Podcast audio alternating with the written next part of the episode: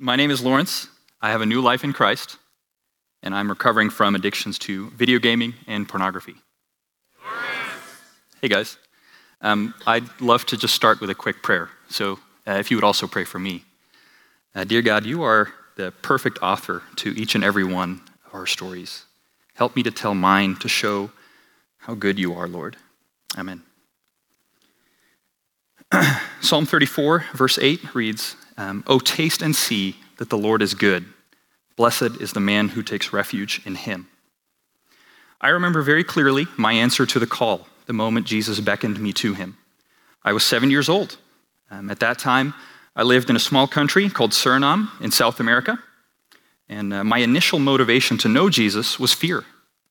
Um, I don't know if you know this, but there's a place called hell, um, and I, as a child with a very rich imagination, desperately wanted to avoid it. Um, one night, I couldn't sleep. Um, I woke up my mom to ask her about God and heaven. Um, I know what you're thinking. I would have told me to go, to back, to, go back to bed too. Um, but my mom shared the gospel with me in a few sleepy sentences and prayed with me. Thanks, Mama.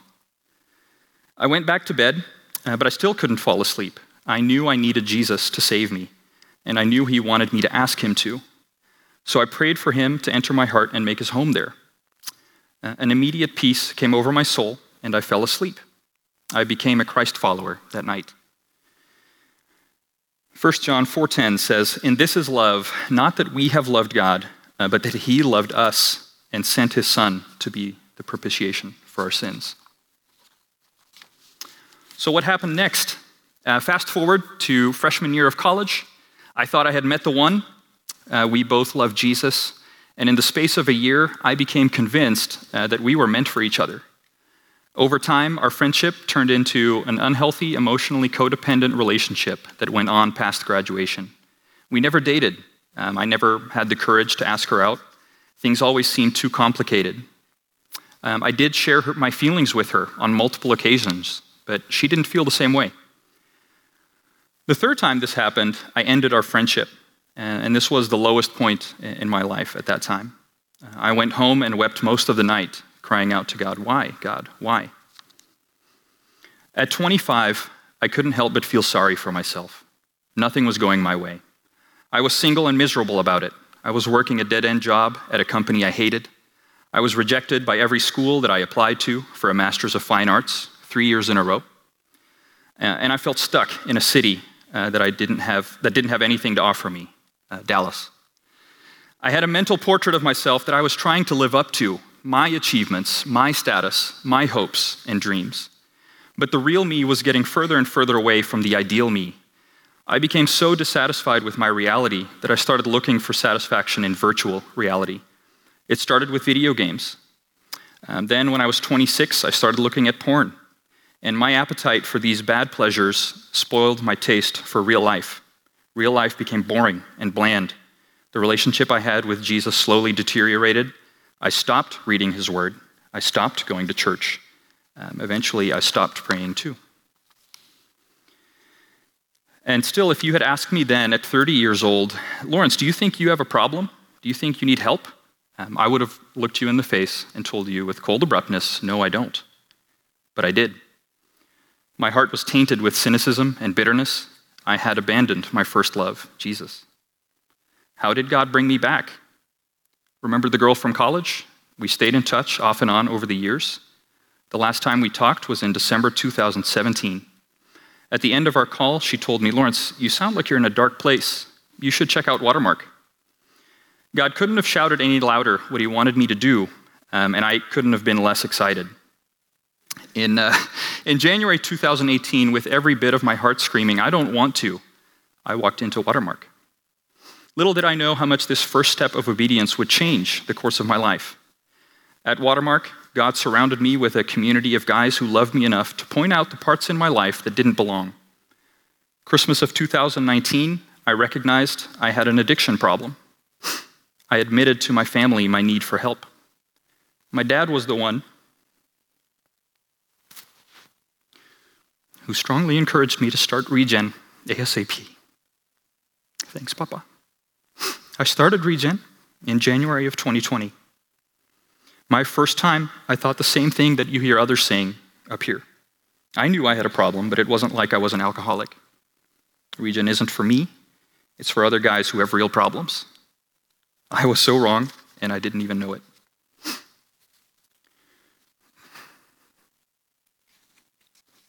God is so good. Um, during Regen, I watched a show called The Chosen. I watched one episode per step. I don't know why I did that.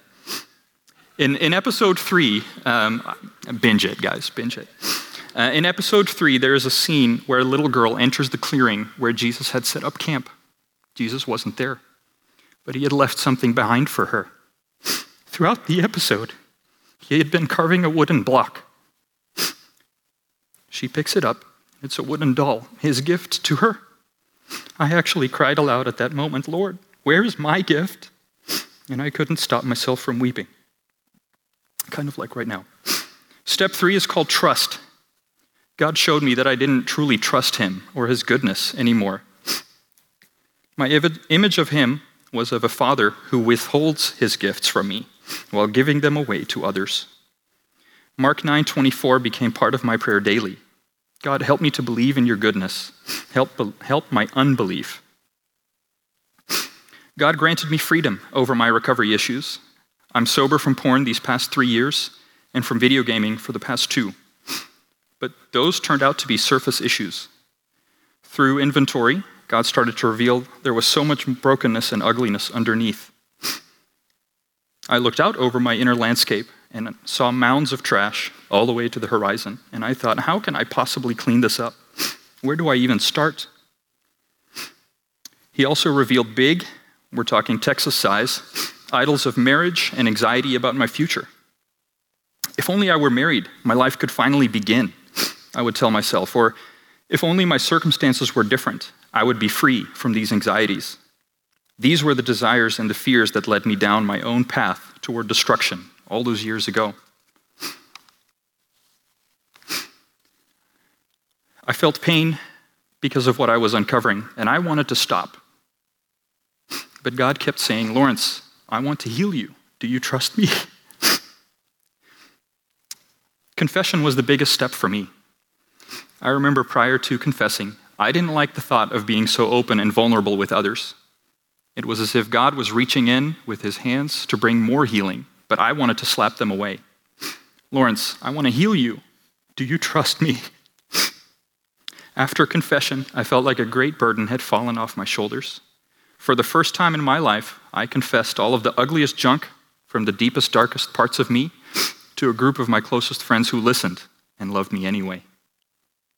The external circumstances I told you about earlier in my story haven't really changed. I'm still single. I still work for the same company that I used to hate.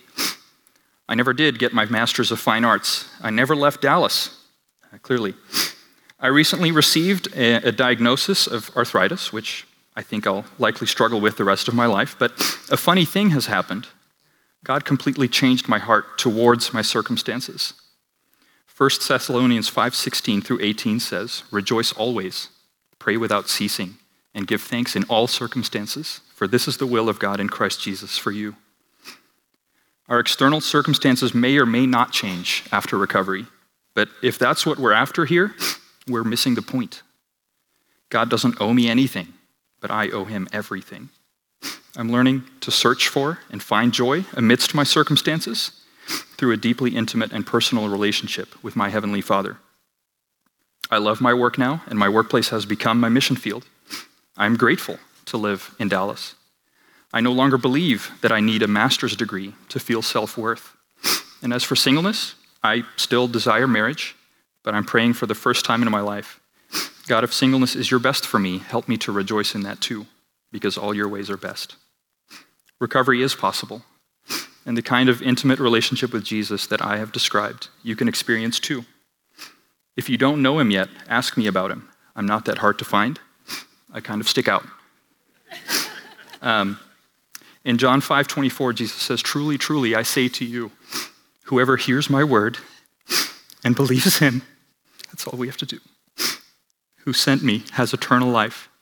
He does not come into judgment, but has passed from death to life. Jesus loves you. He wants you to know him, and he wants you to spend eternity with him. My name is Laurens. I have a new life in Christ, and I'm recovering from idolatry of marriage and anxiety about my future. God has come into my heart and is renewing every part, and to him be all the glory. Amen.